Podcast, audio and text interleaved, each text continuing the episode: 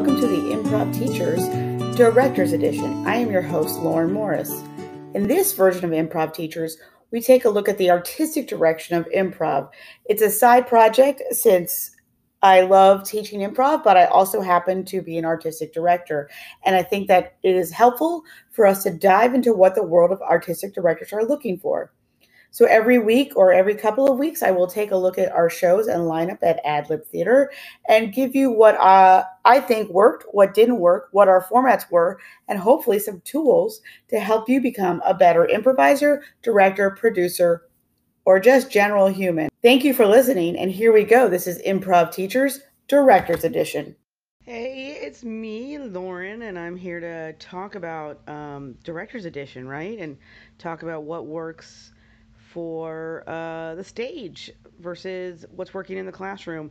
So um, it's been a few weeks and we've been having some great shows. There's definitely some things that we can take away and learn from it. So I figured I should share it with you guys. Uh, so maybe we can all take away something and learn and just get better at improv we have on Saturday nights uh, our Resco team, Meet Me Halfway. They're so much fun. They're a slacker team. They've been performing, and of course, our house team uh, performs mostly the Herald. So, things that have been working for our slacker team are their hyper acceptance. Uh, using their where and activities, filling out those sort of blanks, if you will, to make the scenes really come into a more interactive 3D experience. The other thing that really works for them is when they are very clear about who they are to each other and their strong character attributes. Um, and uh, a couple weeks ago, they had a good show and not a great show and so one of the things that we did is we took uh, we take video every week of the show so that they all of our performers have an opportunity to watch yourself on video and, and see where your habits are and see what's going on and where perhaps you could be getting better and what are your strengths and weaknesses. But what we did is we took the video and we all watched it together during one of the rehearsals. And we would pause and talk about, like, why did this work? Why did this work?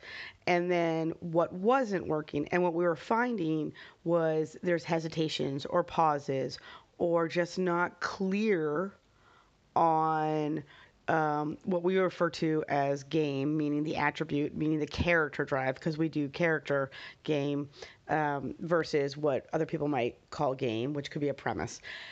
And it was something that was just super helpful. And the other thing they did is like, although I was in there giving direct notes right away, as you would uh, as a coach or director, they were also taking their own notes and then afterwards brought some things up about what they saw. And it's a great idea because it gives a, a, a, look into the window of how each player thinks and how each player performs. And this only helps to strengthen group mind. Group mind is super important. Sometimes I feel like people think it's some sort of magical thing that happens when the truth is it's not magical. It's a function of working with the same people over and over, having a common language, having a common goal, having a vision, and reevaluating whether or not that's not working from week to week, month to month. And all and then over time, you get this group mind. And this is one of uh, just another way you can get group mind. And I just thought it was a wonderful experience for them and I figured I'd share it with you guys and uh, it was just it was a lot of fun. All right, cool. Now I'm going to talk about uh, Randy's Jug Band Jamboree, which, like I said, mostly does Herald. It's where I play. And so sometimes um, I can be in a set and I can see things, but I try to take that hat off and just play with my friends. And then afterwards, again, we watch videos also and talk about. Um, what it is we can be working on, what's working, what's not. The because of the function of our herald, we're not trying to do a training wheels herald. We're doing sort of these next level. Um, for us, our aesthetic is moving forward quickly, raising stakes, expanding first beat before we before we even get anywhere. We want to start expanding first beat, um, even though we're also establishing at the same time, and uh, having a lot of fun and going for and for us, uh, you know, a time limit is for us. We're trying to we're working on 30 minute sets. So what we've noticed is that coming off of our opening. Um, scene uh, beat one scene a really really lays a groundwork for um, for what we're doing. And so we've been working on making sure that that is real strong coming out of the gate. Uh, everyone's, you know, like we're doing a good job, but there's definitely been some slips over the last couple of weeks, and there's a, you know, there's reasons for it. Um, it's it's, but it's about refocusing, recommitting, and rededicating ourselves to just getting better every time. For example, we have a player who loves uh, loves characters and that's great. And we love that that person loves characters and we want that person to do it.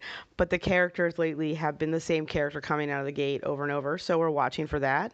Uh, we noticed watching our videos that we had gotten into a habit of asking so many questions. And geez that will that will mess up your improv. There's you know i'm not a fan of telling people what not to do and instead of telling them what to do and the whole concept of like don't ask questions to me is also just not realistic in a long form set because people in every day will ask a question it's the reason why we talk about not asking questions in scenes though especially at the top of the scene is that it puts the burden on your scene partner and it makes the scenes passive versus active so we're asking a question of like hey should we go out to the patio that's not what we should be doing. It's like, hey, we're already on the patio. Let's already be in the middle of action. Let's get this going it slows things down. So watching ourselves on camera and realizing how many questions we were asking, especially at the top of our scenes and especially in first beat a couple weeks ago, wow, that was a huge eye opener for us. And we're like, we are not doing ourselves any good by performing like this. So we've been very cognizant, especially in rehearsal where you can get real heady about things, about calling each other out and being like, that was a question, that was a question, that was a question. Um, and and I'm glad that we caught it and I'm glad that we're working on it and I'm glad in rehearsal we're a little heady about it because that's what needs to happen. Going back to characters, some characters just keep coming up way too much. So we are calling each other out on that as well and saying, hey, you know what? Put that character away for a bit. Let's find something new. And then we talk about how we need to find something new. There's a variety of exercises and drills we can do in rehearsal that um, that push us to find something new. What's happening is we're just getting very comfortable or hitting plateaus, and you just find that you're just doing the same thing over and over. And you have to be cognizant of constantly learning, constantly adapting, and constantly trying to work on getting better. And anytime you sort of take the reins off of that or or just relax a little bit, bad habits start to show up. So it's just a matter of reminding ourselves to be vigilant. Um, the other thing that uh, was coming up it, we are a pretty physical team. We're fast moving, and I personally don't mind um, raunchy and dirty and whatnot if it's coming up because it's coming up, not because somebody's nervous and they don't know what else to do. So they're like, "Hey, look, dick joke," or because they want to be shocking for shocking sake. That kind of stuff um, at this level is is unacceptable and would definitely be corrected and given notes. Uh, but there are lines, and this is an improv show. Uh, and sure, the topic of sex is going to come up, but one thing we don't need is like simulating sex on stage. And we came very close to that line and crossed it just a bit. So I had to come down on the team. And I thought that was something interesting to share, not because I want to shame people into doing it. Um, it's a it's a very simple note of like, hey, here's my director's hat for a second. Don't do that. Um, you know, don't. There's no need to apologize. There's no need for explanation. Just don't do it. It's something that I don't think is necessary. I think uh, we can play in a way that alludes to things, but we don't have to be go full on. And and every theater is going to have their own take, and every team's going to have their own take. But it's something that I just um, that's how we we operate and i think it's um, helpful to hear like how you give notes on that how you make that clear and how you make that clear is every time a new team is developed, uh, you talk about expectations, you talk about boundaries, and you talk about what won't be tolerated on stage. You also do it in the classroom if your training classroom, if your training program feeds into your performance. If it doesn't, that's a that's a that's a completely different conversation. Um, and of course, you talk about it as a team. And when the line is crossed, you have to just say bluntly, like, hey guys, uh, remember, we had this agreement, this line was crossed, don't do it again. And if it's something that keeps coming up, then the conversation as the director is, hey, I've you know told you a few times and this won't be a conversation that's emotionally charged because you've had this conversation already about the expectations so it's like hey remember those expectations that we all agreed to? Uh, you keep crossing them. What can we do to make sure you don't cross them then, if you have that conversation and it's crossed again, then you can start talking about, okay, I think you need to take a break, or hey, I think that um, we're going to pull you from this team, et cetera, et cetera. But you can't jump to there until you have a conversation. So if something's going on in your own team um, and you're like, God, I'm just not comfortable with that stuff, I wish it would stop, you're going to have to talk about it out loud and come from a place of compassion and love. And I always, um, start my conversations of like, hey, I know how great you guys can be and I this is why it's hindering you and this is why I'm going to come down on you because I care and I give a shit. If you're coming from that place, people are definitely open to that conversation. So it's one of those things I wanted to bring up and talk about um, in this episode. So what's next is that we're actually getting ready for the Central Florida Improv Festival. Really excited. Both our Resco team and our house team will be performing. And I think it's important if you're coaching or directing a team that's about to head out to a festival, if they have not had if they have not been to a festival as a team yet, there are some things you guys should discuss as a team. Things like, hey, do we know what the stage is like versus the stage we perform on regularly? While that might seem like, oh, we'll just figure out when we get there, people respond to stimuli differently. People respond to nerves differently. Um, so, talking about the stage and talking about some of the things that you may want to do.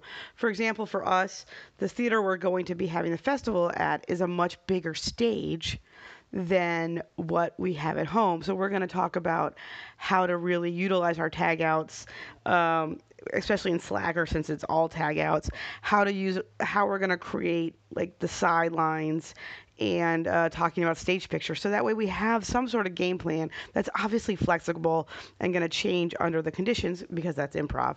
But this way there's some sort of idea going in there so that you feel comfortable going in. And I think that's uh, important for all teams to talk about when they're going to hit the road or they're going to hit a different stage, is to talk about the physical space and if there's any changes that need to be made as a team. So that's something that, uh, again, um, we do all the time. But I was thinking, like, you know what? Maybe that's something that uh, people that could really help people. Um, same thing goes with the house team. Also, our house team, it's a smaller time slot. I mean, it's a shorter time slot. So we will discuss what that means for us as a team, what we'd like to do, how we're going to present. Yeah, so it's going to be a lot of fun. And uh, I think that's a bit about all for this week. It's, and I'll see you guys out there on the podcast, YouTubes, all that good stuff. And keep having fun with improv.